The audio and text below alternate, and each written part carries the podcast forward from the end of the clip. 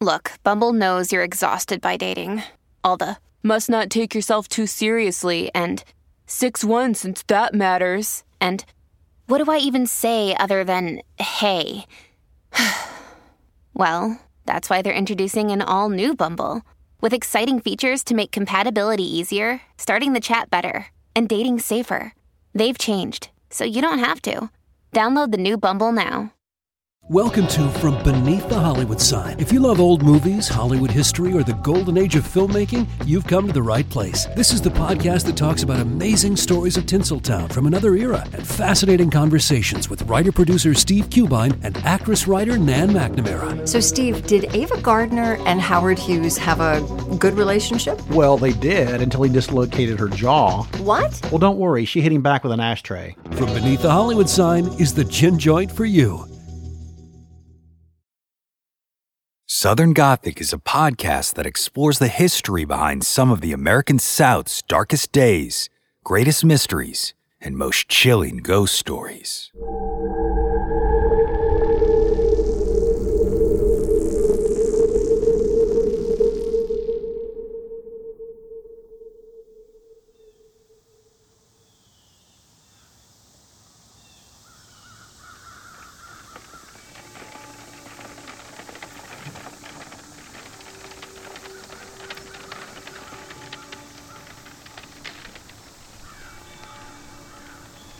Funeral of William Eddings Baynard was the largest that Hilton Head Island had ever seen. The affluent planter from nearby Edisto Island had passed away on May 2, 1849, and due to he and his family's prominence and success, wealthy plantation owners from all over came to Hilton Head to mourn his passing. The funeral procession began at Braddock's Point Plantation, where Baynard had passed. It then weaved through the live oak and pine tree lined roads of the island's maritime forest. At the front was a black draped wagon hearse carrying Baynard's body, and it was followed by the family's formal black carriage with his widow and children inside. Mourning relatives joined the funeral cortege as well, and enslaved men and women from all over the island gathered to watch the procession as they had been given this one day off in honor of the deceased. Upon arrival at the Zion Chapel of Ease, a pregnant Mrs. Baynard was escorted by William's brother Ephraim to the front pew, along with her seven children. The old wooden church was a mere 30 by 40 feet in size, so it was likely a tight fit for those present at the services. But when it finally came time to inter the beloved father in the cemetery outside, it was clear that his final resting place was fit for a king. A beautiful redstone mausoleum capable of holding 20 souls. A mausoleum that remains to this very day, almost two centuries later, the oldest surviving structure on Hilton Head Island.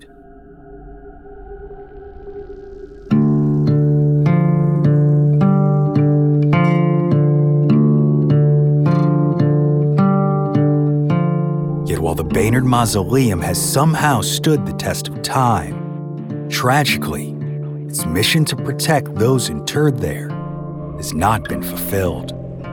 As today it sits under those moss covered oak trees, entirely empty, a victim to over a century of vandalism and theft, making this truly unique and historic structure the center to some of the island's most infamous legends in ghost lore. A legacy that continues on to this very day. My name is Brandon Schexnayder and you are listening to Southern Gothic.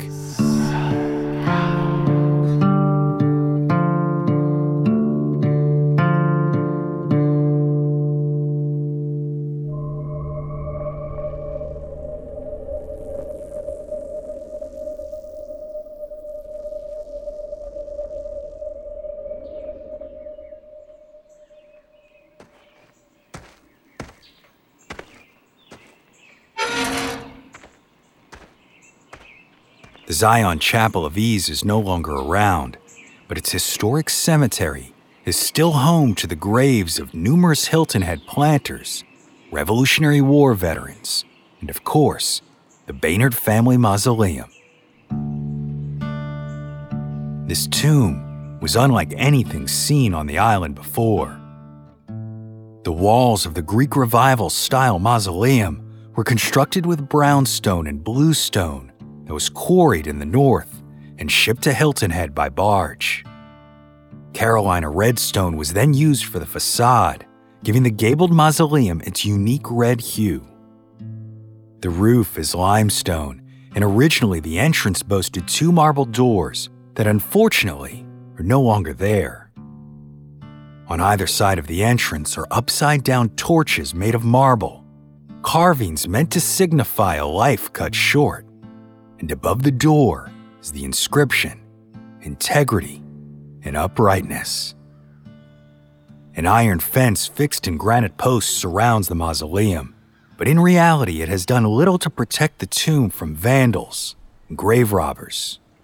And as a result, legend says that it is now a hotbed for ghostly activity due to the supposed tragedy that William Baynard endured. A sad tale that has been passed down through the ages. According to local lore, the affluent planter acquired nearby Braddock's Point Plantation in a high stakes game of poker with Saucy Jack Stoney, another large property owner on the island. Fortunately, this was just in time for Baynard's upcoming wedding to Catherine Adelaide Scott. And as you can imagine, his soon to be bride was thrilled by this news. After all, she now had her own mansion to serve as the site of a grand wedding reception.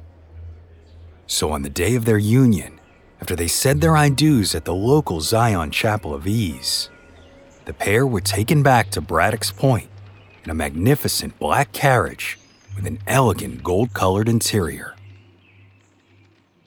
Beaming with pride and excitement, the newlyweds entered their new home and began celebrating the beginning of the rest of their lives. The reception began as expected. Music and laughter echoed through the halls, and folks joyously danced the evening away. But then, after the sun had begun to set, William noticed that Catherine felt awful warm. At first, he didn't think much of it, as they were dancing and celebrating. But eventually, Catherine began sweating profusely, and her face now had a deep scarlet hue. Believing that his bride was merely overexerting herself on the dance floor, William attempted to take her to rest in a nearby chair, but it was already too late. The couple had not moved but a few steps before Catherine collapsed. Shocked by the sight, wedding guests rushed forward to help, but William shooed them away, immediately scooping up his trembling bride from the floor and carrying her back to their bedroom. A doctor was hastily summoned, but the prognosis was clear from the very start. Catherine had contracted a deadly fever, and much to the horror of her new husband, absolutely nothing could be done for her but sit and wait.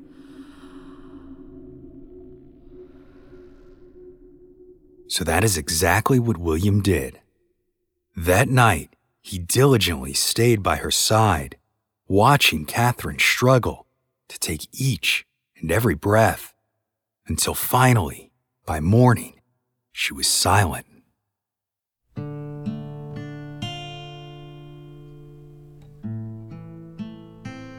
William was overcome with anguish. What was to be the greatest moment of his life had now turned into the most traumatic. So the grief stricken widower decided that there was only one thing left that he could do for his bride build her an exquisite place of rest that was not only worthy of her beauty, but also grand enough to convey the depths of his loss. The result was that now historic Carolina red brick tomb in the Zion Chapel of Ease Cemetery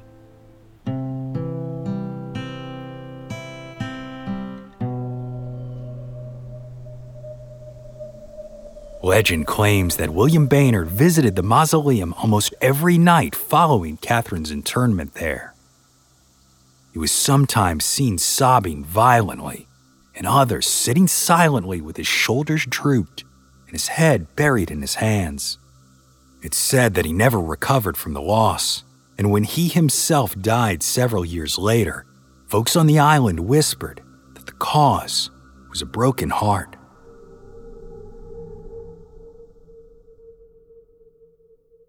Yet the couple did not have an easy rest inside that exquisite monument, as it soon became the target for grave robbers following the conclusion of the Civil War. But according to local lore, these men who dared disturb the Baynard's peace did so at their own peril. One man was killed by a tile that fell from the roof of the grave.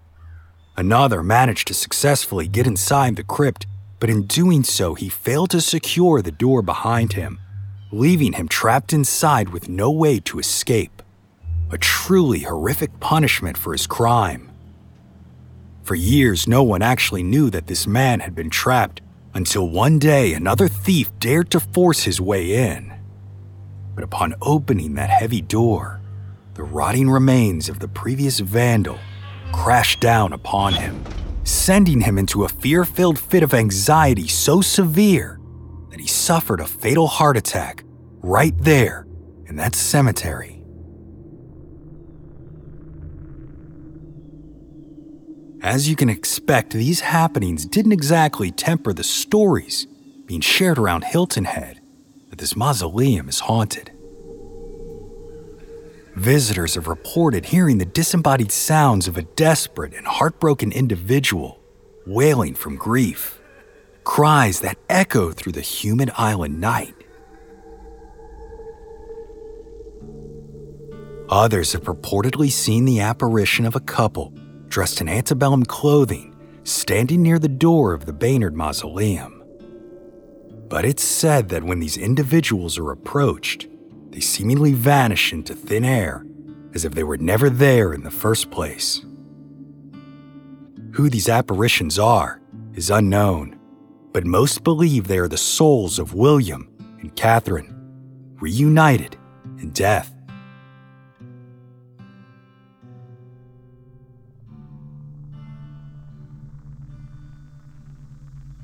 Of course, with a legacy that looms as large as William Baynard's, these aren't the only places where people claim to have encountered a spirit. What was once Baynard's Grand Mansion on Braddock's Point Plantation is now known as the Stoney Baynard Ruins. The mansion burned down back in 1867, but today some of the decaying walls remain, as well as the foundations of several slave quarters. The short trail that leads visitors to the site from Plantation Drive has been deemed by some to be the quote, creepiest hike in South Carolina.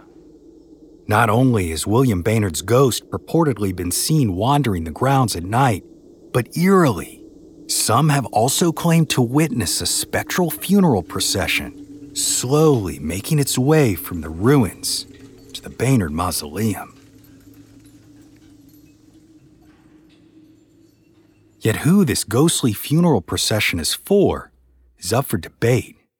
Because if you didn't notice, the legend that I told you about the tragic death of a bride on her wedding day doesn't quite add up to the description of William's funeral that I opened with in this episode. So it seems that, much like most ghost stories we cover, Hilton Head Island's local lore ain't gonna let the truth get in the way of a good story. We'll explore some of these differences, as well as the actual history of the Baynard family their plantation, and their mausoleum after the break.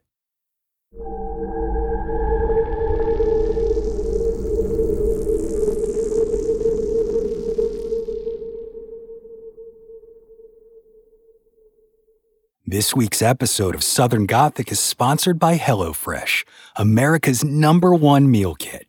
With HelloFresh, you get farm fresh, pre portioned ingredients and seasonal recipes delivered right to your doorstep so you can skip trips to the grocery store and count on HelloFresh to make home cooking easy, fun, and affordable. But y'all, if you really want to know why I personally use this meal kit, no joke, it's because this is the one that my kids actually like. And since every week I get to pick from 40 recipes that vary from all sorts of different preferences, sometimes I actually even get to introduce a little variety into their diet as well. I mean, you parents know what that's like, right? But not only have we been able to get some pretty classic meals like meatloaf and pork chops with mashed potatoes, but them enjoying those meals from HelloFresh has actually led them to trust me enough that the other night I put some goat cheese chicken on the table. And y'all, I didn't hear a single complaint. Obviously, this has been absolutely wonderful. It's given me the opportunity to try new stuff without the hassle of finding new recipes and heading to the grocery store looking for ingredients and doing that whole mess when honestly, sometimes I am just swamped with trying to get this darn podcast out. So, if you are interested in trying out America's number one meal kit, then go to HelloFresh.com slash Gothic60 and use the code Gothic60 for 60% off plus free shipping. You heard that right. 60% off plus free shipping. All you got to do is go to HelloFresh.com slash Gothic60 and use code Gothic60. What are y'all waiting for? Go feed them kids. Want to learn how you can make smarter decisions with your money? Well, I've got the podcast for you. I'm Sean Pyles, and I host NerdWallet's Smart Money Podcast. On our show, we help listeners like you make the most of your finances. I sit down with NerdWallet's team of nerds, personal finance experts in credit cards, banking, investing, and more. We answer your real-world money questions and break down the latest personal finance news. The nerds will give you the clarity you need by cutting through the clutter and misinformation in today's world of personal finance. We don't promote get rich quick schemes or hype unrealistic side hustles. Instead, we offer practical knowledge that you can apply in your everyday life. You'll learn about strategies to help you build your wealth, invest wisely, shop for financial products, and plan for major life events. And you'll walk away with the confidence you need to ensure that your money is always working as hard as you are. So turn to the nerds to answer your real world money questions and get insights that can help you make the smartest financial decisions for your life. Listen to NerdWallet's Smart Money Podcast wherever you get your podcasts.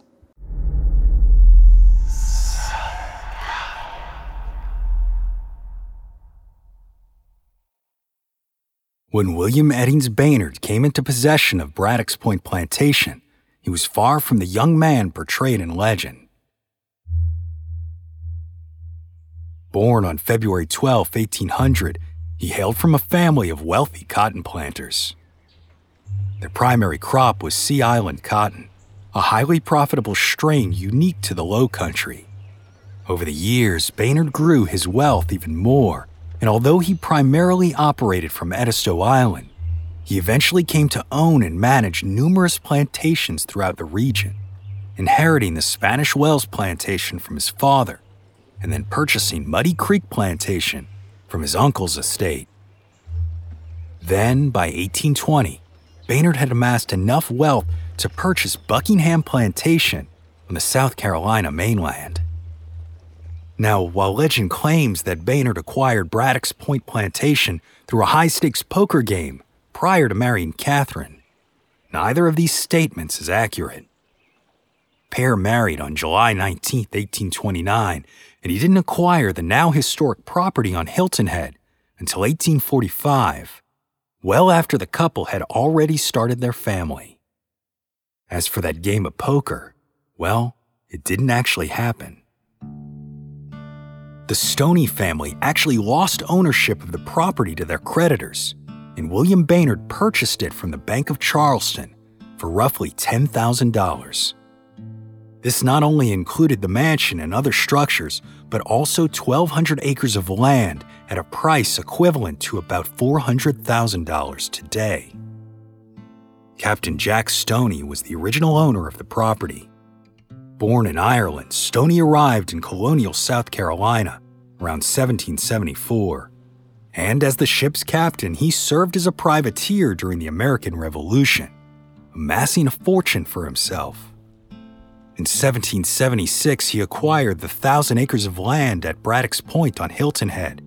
But it wasn't until the war ended that he began construction on the mansion that the Baynard family would one day call home. Utilizing a crew of enslaved men, the mansion was constructed atop a bluff overlooking the Calibogue Sound, 24 feet above sea level. The result was a beautiful two story, 40 by 46 foot mansion. The first floor was used primarily as a basement and built with the unique coastal concrete known as tabby, a material made from oyster shells, sand, and ash. The second story of the home was wood framed with clapboard siding, allowing for large windows and doors that could be opened for cooling of the house. A grand stairway stood at the front of the mansion, leading up to a large front porch that extended around the house and was spacious enough for entertaining guests. While living there on the island, Captain Stoney spent most of his time fishing and hunting with his friend and fellow planter William Pope. Unfortunately, in 1821, during one of these hunting trips at Pope's Fish Haul plantation, tragedy struck. The men and their sons were riding horseback through the trees, flushing game toward the marsh for a clear shot. But when the 72 year old captain stopped to adjust a stirrup, the musket he was carrying slipped and discharged, shattering his skull and killing him on the spot. In an effort to spare his mother and the rest of the family from the sight, old Jack's son buried his father precisely where he fell. After this, the plantation passed through the hands of several generations of the Stoney family until finally they could no longer afford to keep it. And this is how William Eddings Baynard came into possession of the home.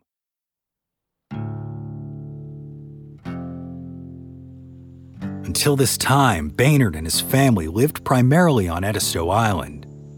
But it seems that after this purchase on Hilton Head, he and his wife planned to make the island their permanent home. As the following year, in 1846, construction began on that now infamous family mausoleum. Interestingly enough, though, this construction doesn't seem to have been the result of a family tragedy, as the legend suggests. That being said, the mausoleum was in fact the most impressive tomb seen on Hilton Head at the time, boasting space for up to 20 people. But once again, contrary to the legend, it wasn't Catherine to be interred there first, but rather William Baynard himself. He died on May 2, 1849, likely the result of yellow fever. He was survived by Catherine, seven children, and an eighth who would be born only months after his death. Baynard was 49 years old at the time. Catherine joined her beloved only six years later, on May 29, 1854. She was only 41. Then, over the next few years leading up to the Civil War, there were at least five more internments in the mausoleum.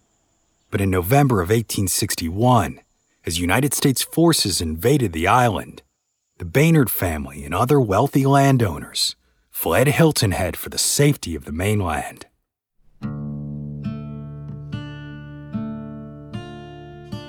Now abandoned, the home was raided by federal troops, and it served as a headquarters for their occupation during the conflict. Then, in the aftermath of the war, the government seized all island property, and when the family did not come forward to pay the taxes penalties and interest of $155. The government purchased the property at auction for a mere $845. However, the mansion did not stand for much longer. Sometime between August and December 1867, a fire broke out in the two story home. The cause of the blaze is unknown, although some believe that it was started by the U.S. troops when they finally left the island while others claim that it was a band of ex Confederate raiders hoping to find valuables inside. Either way, the fire left the mansion in ruins. But the plantation house wasn't the only victim of vandals. As the legend claims, the mausoleum was frequently targeted by treasure hunters, vandals, and opportunists. It's unknown when this first occurred, although it likely began during the Civil War. Evidence of this comes from Reverend John Jenkins Stoney, who returned to the Zion Chapel in 1869, hoping to resume services there. But instead, he found that the chapel had been ransacked and all of its contents gone. Reverend Stoney didn't mention the condition of the cemetery, but a newspaper article from 1929 stated that a number of Hilton Head locals believed that at least one or two of the family members interred there were, quote, despoiled during the Confederate War by soldiers looking for treasure.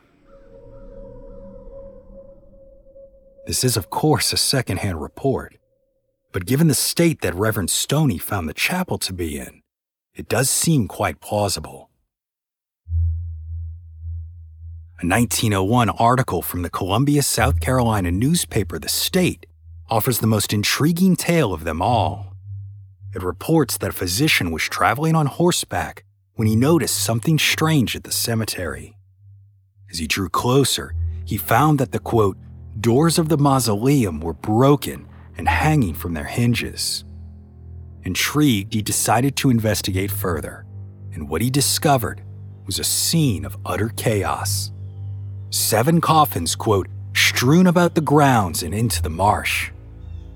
Five of them were made of wood, while the other two were iron, known as Fisk burial cases. These special coffins were reserved for the wealthy and featured a glass window through which the face of the deceased could be seen. But what really caught the physician's attention was that one of the iron coffins was cracked open. Looking through the glass faceplate, he saw the quote, long blonde hair of a woman who must have been a beauty in life. So intrigued and clearly a brave man, he then reached through the crack to feel her skin, which he found to be, quote, as supple as though she had been buried the day before. If this was in fact Catherine Baynard, as one would assume by the description, about a half of a century would have passed between her burial and the physician's encounter with her remains. The article pointed out that Fisk burial cases were in fact designed to be airtight and preserve human remains, so this eerie discovery might very well be entirely true. Sadly, though, the wooden coffins did not fare as well. When the physician looked inside, he saw only, quote, a most gruesome dust. On May 29, 1927, another reference to vandalism was published in the state. It said, quote, One marble door on hinges still hangs and works perfectly. The other has been broken away. Within are 20 sections for receiving coffins, and six of these are occupied. Two of the coffins are of cast iron, formed to hold snugly the bodies of their dead, but time has done its work, and the bottoms of these coffins have rusted away and are now convenient places for rats to build their nests among the bones of the departed. The other coffins are all of heart pine, and except for having been broken open by vandals in search of jewelry, are still in good condition. On the floor of the vault is a coffin containing bones and some scraps of clothing. If these conditions weren't bad enough, the skull was missing from the open coffin and later found, quote, outside the garden fence. Given its size, it was assumed that this was the skull of a woman.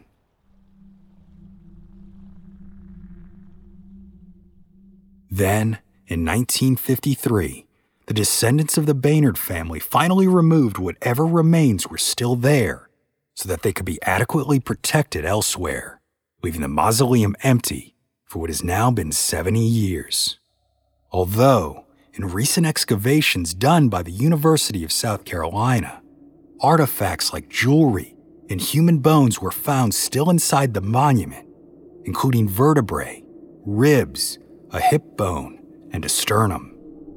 The county coroner inspected the remains and said that some likely belonged to a child, about 10 years old. But after DNA analysis, it was found that the remains were of two different individuals.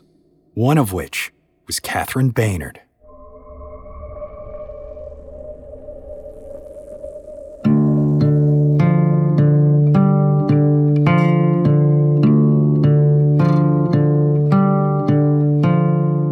In 2018, restoration work began on the Baynard Mausoleum, an attempt to restore and preserve the island's oldest surviving structure future. And although no member of the Baynard family remains inside, it has not stopped visitors from dropping by in the hopes of encountering the spirit of William Eddings Baynard or his beautiful bride.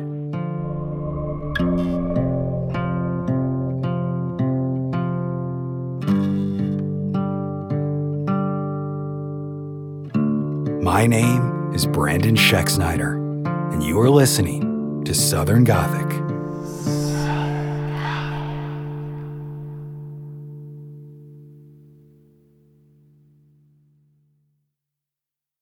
Southern Gothic is an independent podcast produced by siblings Brianne and Brandon Schexnayder, but made possible through the support of listeners like you. If you're a fan of the show and would like to help make sure that Southern Gothic continues on, consider becoming a supporter over on Patreon or become a premium subscriber on the Apple Podcast app. Lucky Little Shacks. What's something you learned in history class that you feel like wasn't the whole truth? Better yet, what's something you didn't learn at all that was omitted completely? That's what I like to call redacted history. My name is Andre White, the host of the Redacted History Podcast, the place where history's forgotten events, heroes, and villains get their story told, one episode at a time. The Redacted History Podcast. Real history never dies. Stream the Redacted History Podcast on Apple Podcasts, Spotify, or wherever else you get your podcasts. Have you ever wondered who the Mary was from Bloody Mary? If the Loch Ness Monster was real, or if Ouija boards actually worked? On each episode of the family friendly Unspookable, we look at the histories and mysteries behind your favorite scary stories, myths, and urban legends to get the real stories behind the scares. Want to solve your next mystery? Find and follow Unspookable now wherever you get your podcasts